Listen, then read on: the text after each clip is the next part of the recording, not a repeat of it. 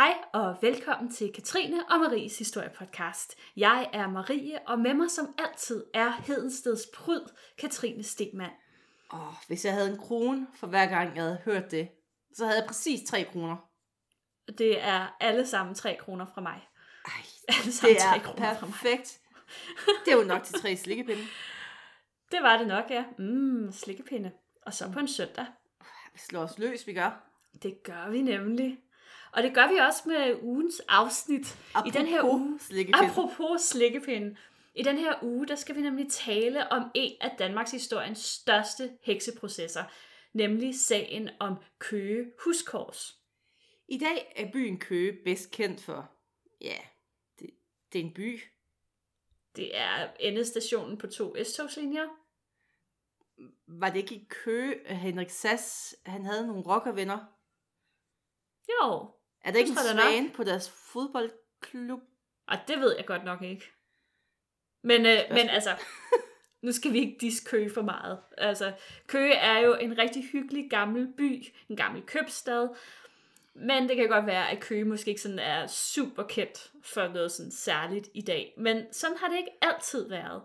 I 1612, der blev byen nemlig kendt for en hissig omgang heksebashing. Sagen den var faktisk så stor opsigt, at den katolske kirke fik udarbejdet en rapport, som egentlig stadig befinder sig i Vatikanets arkiver. Det var mellem 12 og 15 kvinder, der blev dømt for hekseri og brændt på bålet. Måske lyder det ikke særlig meget sådan lige, hvis man siger, kun 12-agtigt. Men i løbet af de cirka 200 år, hvor hekseforfølgelserne var på deres højeste i Danmark, der blev der faktisk kun dræbt omkring 1000 hekse.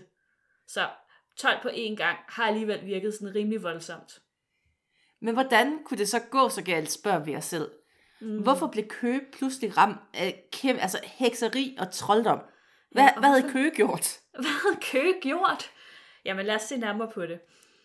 Hele historien, den begynder i 1608 i en købmandsgård, der lå på hjørnet af Torvet og Nørregade. Kommer med lidt sådan stedbetegnelser for de sådan stedkendte i Køge, så hvis det er senere hen, at man har lyst til at gå på en lille tur, så kan man jo gå ud og se, om man kan finde nogle af de her lokaliteter. Men i den her købmandsgård, der boede Hans Bartskær og hans kone Anne, deres 4 børn, plejesøn Jakob og så også svigermor Hans Bartskærs mor. Derudover så havde de 3 tjenestepiger, en række kale og nogle svende. En nat bliver Anne Bartskær pludselig vækket af lyden af en klukkende høne. Det lyder som om, at hønen den ligger i ægteparrets seng, men en grundig eftersøgning giver ikke noget resultat. Og jeg vil også sige, hvis det var mig, var jeg også blevet lidt bange. Ja. Hvis jeg vågnede op til, man tror, der er en høne i sengen. Ja, det vil jeg ikke synes var normalt her på stedet. I hvert fald. Det kan godt være, at jeg bor på landet, men så alligevel. Snart efter, så begynder der at ske mystiske ting i købmandsgården. Parrets 8-årige datter oplever, at der står en stor sort mand og kigger på hende om natten. Pænt klammer. Og den yngste datter bliver kastet rundt i sin seng om natten af usynlige kræfter. Men værst går det åbenbart ud over den 12-årige plejesøn Jakob. Han får krampeanfald, hvor han stivner i samme stilling som Jesus på korset. Han bliver kastet rundt i sin seng og skulle flere gange være svævet op i luften med sådan en kraft, at 4-5 mand ikke kunne holde ham nede. Og det, som beskrives, er jo egentlig sådan en ret standard poltergeist-aktivitet. Og det synes jeg egentlig sådan er lidt sjovt, fordi hele beskrivelsen af det her spøgeri, det er beskrevet af Anne Bartskær selv, altså konen i huset, og det er skrevet ned i en beretning nogle ganske få år efter, at det fandt sted. Så det vil sige, det er sådan lang tid før, der var noget, der hed poltergeist-film og alle de her ting. Men det er altså, måske har man fået sin inspiration til alt det her derfra.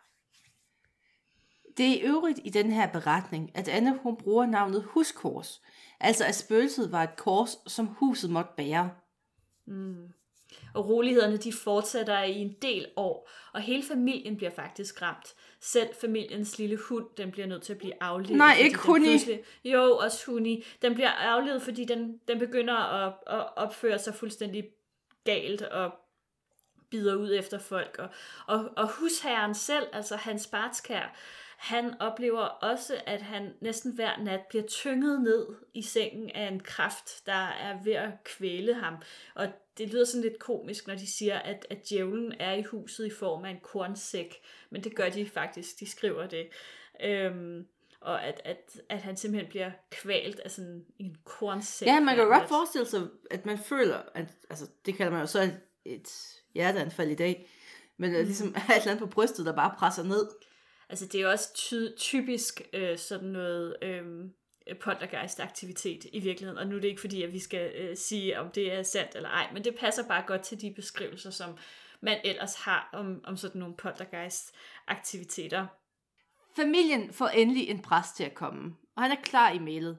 Huset er besat af djævlen. Det var en K3'er i middelalderen. Det var en K3'er, så meget. For lige det fikset pronto.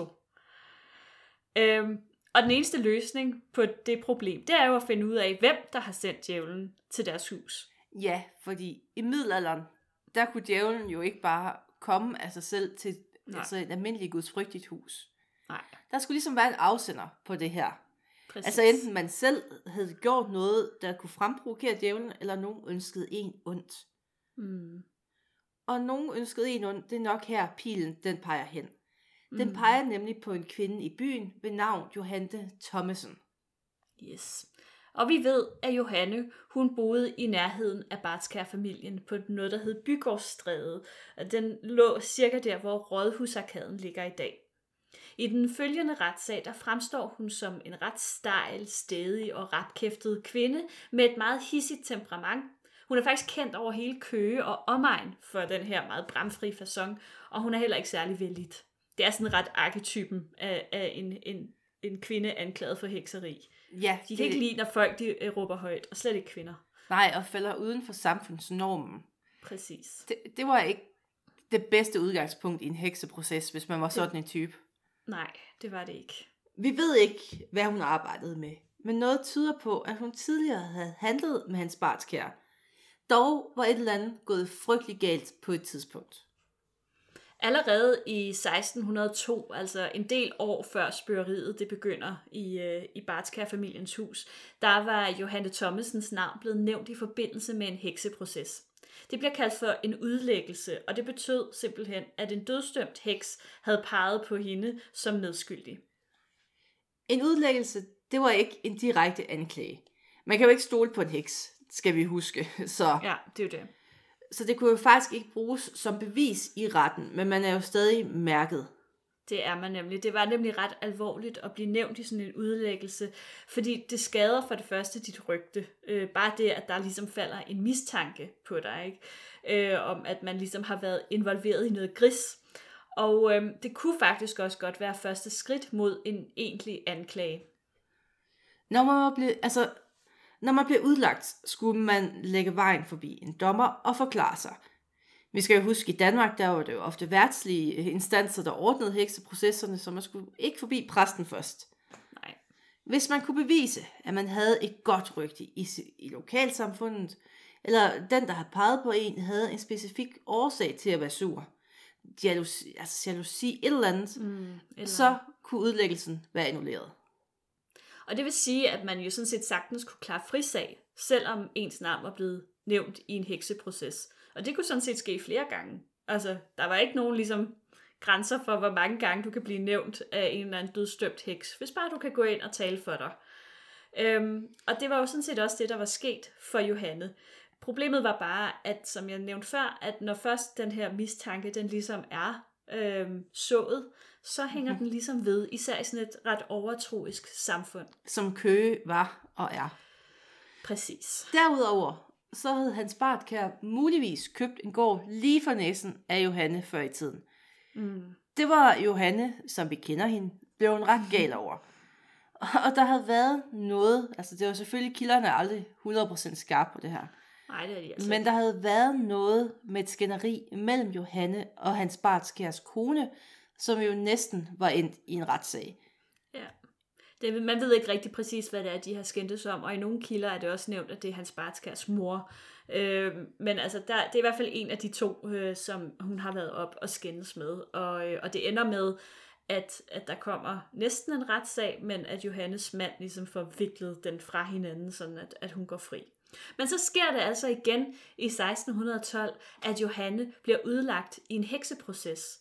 Der er en kvinde ved navn Boel Peders, og hendes datter, de bliver dømt for hekseri, og i det efterfølgende forhør, der udlægger de Johanne. Og den her gang, der klarer hun altså ikke frisag, fordi Hans Bartskær, han står altså klar med en anklage mod hende. Så det vil sige, at udover at der er nogen, der siger, hende der, hun var altså med til at lave det her hekseri, så siger Hans Bartskær, og i øvrigt, så vil hun den her familie ondt. By the way, så er vi altså ret sikre på, at det er hende, der har pudset fanden på vores hus. Det skal jo have en årsag. Præcis. I maj 1612 blev Johanne Thomasen arresteret og fængslet, og retsmøderne de begynder den 8. juni i Køge. Og hvis fødselsdag er det lige det er? Undertegnet. Da, da, da. Nå, desværre så er retsprotokollerne altså gået tabt, og det er jo enormt ærgerligt, når vi taler om Danmarks historiens største hekseproces. Vi ved reelt set ikke, hvad der skete i retssalen, og vi ved ikke, hvordan at Johanne, hun ligesom, altså hvad det er for nogle vidneforklaringer, der er imod hende, og hvordan hun forsvarer sig selv. Almindeligvis, der vil man indkalde en række vidner, som kommer med nogle forklaringer, hvorfor at hende her skal være anklaget for hekseri. Der var ikke rigtig særlig meget forsvar, altså udover at den anklagede sådan kunne få lov til at sige, det skete aldrig, eller vidnerne lyver, eller kunne der være en anden grund til, at den og den person blev syg, end at det ligesom var min skyld og hekseri. Men det var svært at forsvare sig i sådan en sag. Det må man sige. Altså, hvis man var så uheldig, så kunne det jo være ens skyld, at høsten havde slået fejl, at køerne var syge. Altså, præcis. Der var ingen grænser. Nej. At smørlykken ligesom havde vendt. Jamen, hvis først man ligesom er kommet ind i den stime, hvor folk de skal have fundet en syndebuk, og pilen peger på dig, så vil jeg sige, så er det så godt som umuligt at slippe fri. Også fordi, at man havde jo det udgangspunkt retsligt, at better safe than sorry. Mm. Det var sådan lidt bandepakken, bare mod hekse. Ja, faktisk. Nå. Hvis den anklagede blev kendt skyldig i den lokale ret, så skulle sagen for landstinget. Og det svarer cirka til landsretten eller højesteret i dag. Mm. Og her bliver alle vidneudsagnene gennemgået igen.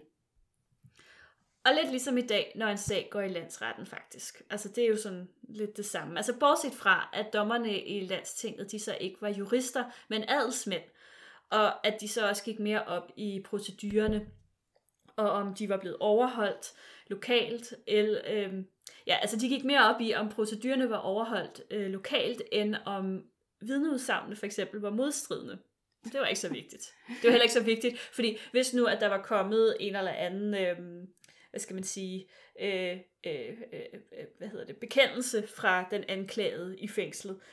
Var den så modstridende med nogle af vidneudsagnene og sådan noget? Det forholdt man sig heller ikke til. Nej, det er kedeligt. Men der var jo en eller anden form for retfærdighed bygget ind i systemet ved, at de ligesom sørgede for, om procedurerne var overholdt. Ja, men altså, var der så... en retfærdig retfærdighed, kan man spørge sig om. Fordi at... ja. Det lyder jo som om, at man... som hekse, altså trolddomsanklaget, stod rigtig dårligt juridisk. Det gjorde de også, men der var faktisk en del kvinder, der blev frikendt i, altså det var omkring halvdelen af sagerne, hvor de blev frikendt, når de nåede landstinget. Og det var primært på grund af procedurefejl, der var begået lokalt. Faktisk, måske nogen, der kan huske vores episode 8, det ligger lang tid tilbage, men episode 8, hvor vi snakkede om Danmarks sidste heks, Anne Palles, som jo kom hernede fra Falster. Det var godt nok næsten 100 år senere, at den sag, den ligesom fandt sted. Og på det her tidspunkt, der skulle en sag så også forbi højesteret. Men her, der konstaterede man så, at hele hendes sag var fyldt med procedurefejl og ulovligheder. Og hun var så tæt på at blive frikendt på grund af det her, uanset hvad for nogle anklager, der ligesom har været imod hende, fordi man simpelthen ikke kunne stole på, at den behandling af sagen, der havde været lokalt, var retfærdig eller var efter bogen. Alligevel så ender hun så på bålet, og det kan man jo så diskutere om, hvad årsagen er til det. Og det er en helt anden historie, som man kan gå tilbage og høre i episode 8. Ja, men altså man kan jo konkludere ud fra det her, at det gode danske bureaukrati allerede på det her tidspunkt i historien er på plads. Det kører procedurerne frem for indhold. Altid. Yes. Altid. Vi har en stolt tradition inden for det her. Den 24. august, der bliver Johanne dømt for hekseri, og straffen den lyder på, at hun skal brændes. Ja, inden det, så skal man jo lige være helt sikker på, at hun har fået bekendt alle sine synder. Og det har to funktioner. For det første, så skulle man jo sørge for, at hvis der var andre hekse, så skulle de findes. Og så var der jo også det, at hun skulle svare over for Gud. Og så er det jo bedst, at man ligesom har fået alt fra sit bryst, inden man bliver brændt. Så kunne man jo håbe på, at Gud ville tilgive en gang. Så derfor blev hun underkaldt det, man kalder det pinlige forhør, som er tortur. Og i Danmark, der var det sådan i princippet blevet forbudt ved lov i 1547 at bruge tortur, før der var faldet dødsdom i en heksesag. Retssikkerhed frem for alt. Præcis. Man havde ligesom indset, at det nok ikke var sådan helt optimalt at torturere folk, så længe der stadig var noget på spil. Altså, når de ligesom havde en grund til at ville overleve, eller forsøge at overleve. Men når de så alligevel havde fået deres dødsdom, så var der jo ikke rigtig noget at kæmpe for, så kunne de jo lige så godt bare være ærlige. Men det var et forbud, der kunne gradbøjes, apropos Anne Palles. Under retssagen, der blev hun underlagt det, kilderne beskriver som moderat fysisk pres, kan man kalde det. Ja, men der er ikke sådan rigtig nogen, der ved præcis, hvad det ligesom indebærer, men altså, det er nok en gradbøjning af tortur, vil jeg tro. Altså, hvad delen skulle det ellers være? Det er svært at forestille sig. Ja, hun blev kildet. Som jo også er tortur. Det kan det sagtens være. Men det blev altså også konstateret, at det var ulovligt senere hen. Det var en af de ting, der blev konstateret, var ulovligt senere hen i Anne Palles retssag. Nå, men altså Johanne, hun bliver i hvert fald underlagt tortur efter sin dødsdom. Og det er under de her såkaldt pinlige forhør, at de dødsdømte, de altså kommer med de her udlæggelser, som vi nævnte tidligere. Og Johanne, hun holder sig heller ikke tilbage. Hun slædret under tortur.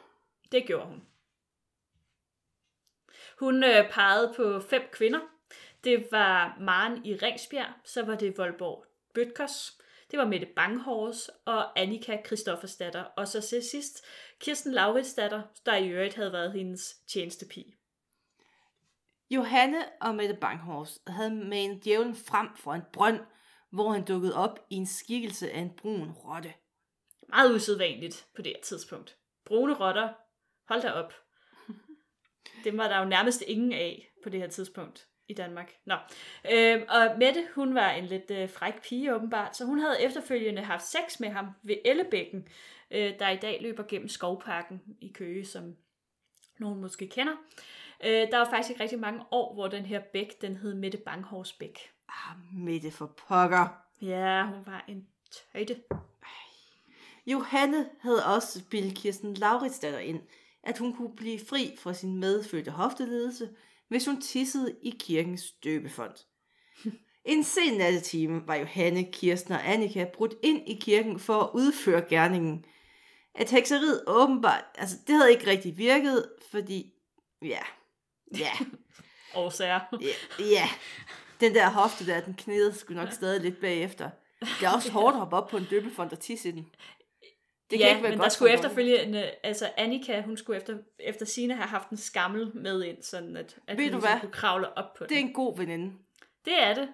Altså meget kan man da sige om dem, men de støtter der hinanden. Det gør de. Der var ikke noget der. Jeg ville også tage en skammel med for dig, hvis det var. Så jeg kunne kravle op på døbefonden. Ja. Nå, men altså så snart man fik nys i byen om, at døbefonden den var blevet besudlet med Kirsten Lauridsdatters tis, så blev den øjeblikkeligt smidt ud af kirken og erstattet med en anden. Af ukendte årsager, kan man så sige, der blev den her besudlede døbefond reddet. Man ødelagde den ikke. Den befandt sig i rigtig mange år på museet i Køge, og skulle efter sigende nu være blevet flyttet ind i kirken igen, hvor den står udstillet. Så, altså det er ikke den døbefont, der bliver brugt, men den skulle være udstillet. Lige for at være på den sikre side. Jeg ved ikke, tror de ude sådan afsprit med vigevand? Det kan godt være, at de lige har givet den en omgang der. Lige skrubt ned. I alle tilfælde, for at der ikke skulle være tisse i. Præcis.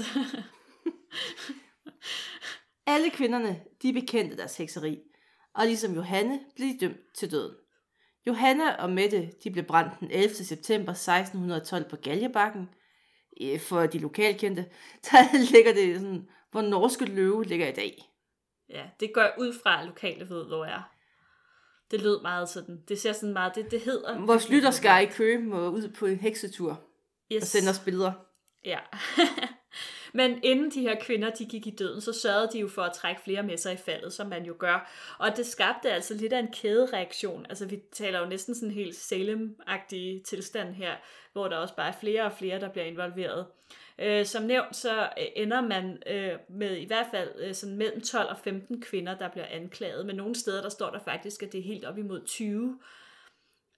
De fleste af de her kvinder, de bliver brændt på bålet. Men det lykkes faktisk for en af dem at flygte. Og så er der 2 af kvinderne, der begår selvmord, da de bliver anklaget. Sådan bare, ja. Altså. Hold op. Ja, det er lidt vildt. Det siger lidt om alvoren, kan man, at de vil hellere tage deres eget liv, end at gå igennem retssystemet.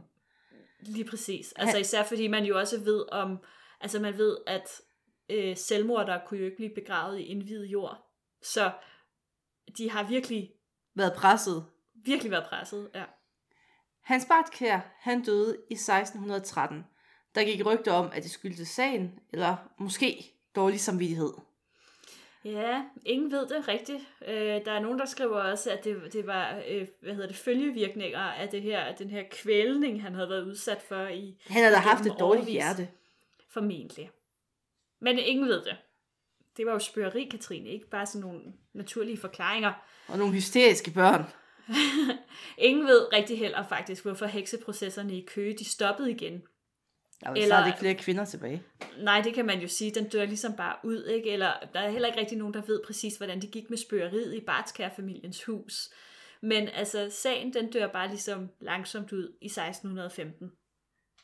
Som med de fleste andre hekseprocesser, så har der nok været andet end trolddom med i spillet.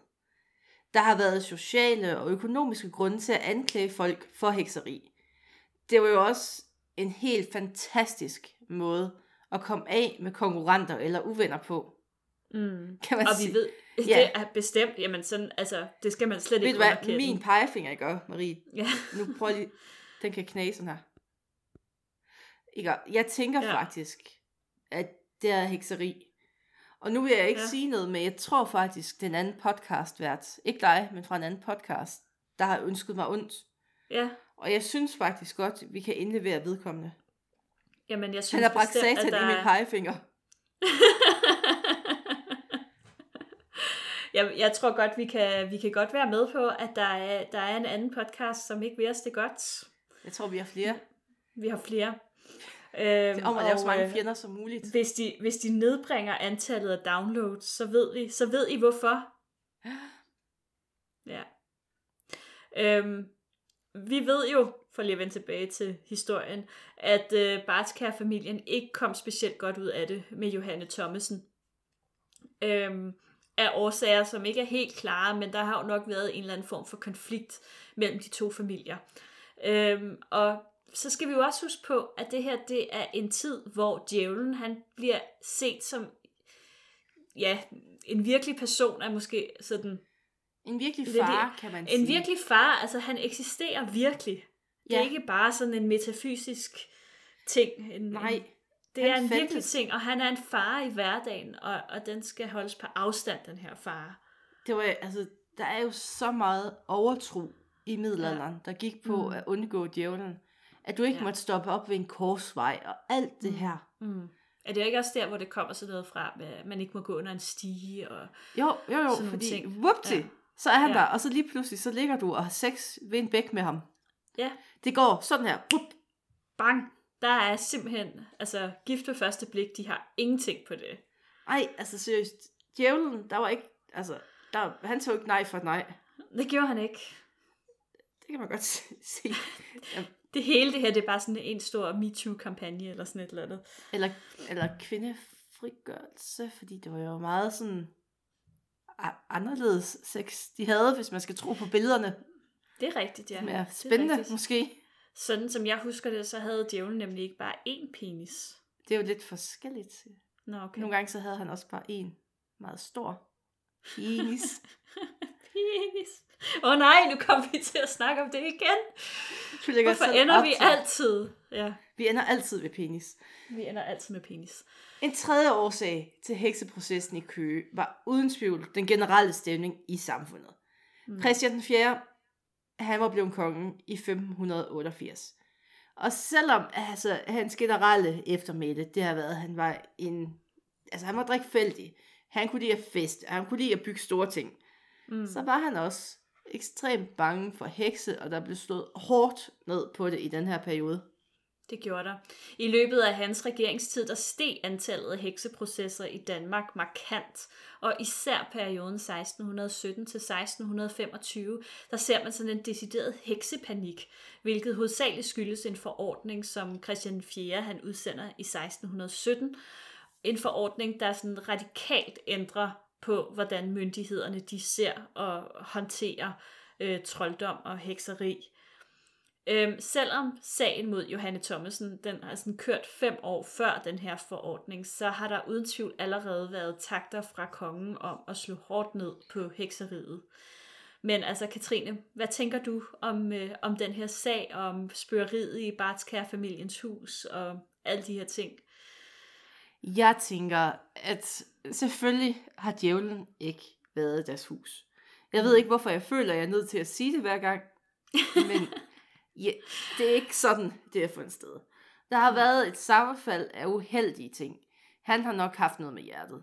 Børnene, jamen altså, epilepsi, hysteri er jo også en ting. Vi så det med Salem. Børn kan let blive påvirket. Ja. Og hvis sin datter nu har fået ind i sit hoved, at djævlen er der, så er det selvfølgelig klart, at man om natten tror, der står en stor farlig mand og kigger på en. Det er jo ikke så langt fra sandheden. Nej. Altså da jeg var barn efter at se Jurassic Park, så var jeg også ret sikker på, at der luskede en dinosaur rundt i gangen, når jeg skulle ud og tisse om natten. Ja, selvfølgelig. Det gør de jo. Det er børn, altså. Deres fantasi bliver bare så let triggered. Og så når ens forældre siger, at djævlen han findes for resten, og han bor i vores hus. Ja. Jamen, så der, undskyld, vi lige går tilbage til det. Altså det er jo sådan ret sådan basic psykologi, ikke? At hvis forældrene de viser utryghed og angst over for det her, jamen så bliver børnene jo helt klart påvirket af det. Og jeg kan sige, at altså i forhold til deres hvad skal man sige, reaktioner, så har epilepsi været nævnt, fordi ham her plejesønnen, der får de her anfald og så videre, peger ret meget i retning af epileptiske anfald faktisk.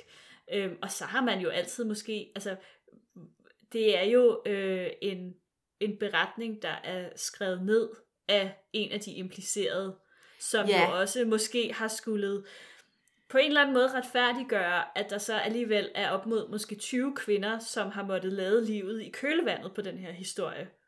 Ja, det er så, jo også afsenderen på kilden. Ja. Hun har jo nødt til at sige, at det var altså rigtigt. Djævlen, han boede her. Præcis, og har gjort det lidt ekstra voldsomt. Hun har, altså, der er faktisk der er nogle flere detaljer, som ikke er kommet med her, men hvor at hun blandt andet også ser en tudse, der går på 2 ben ude i deres gård.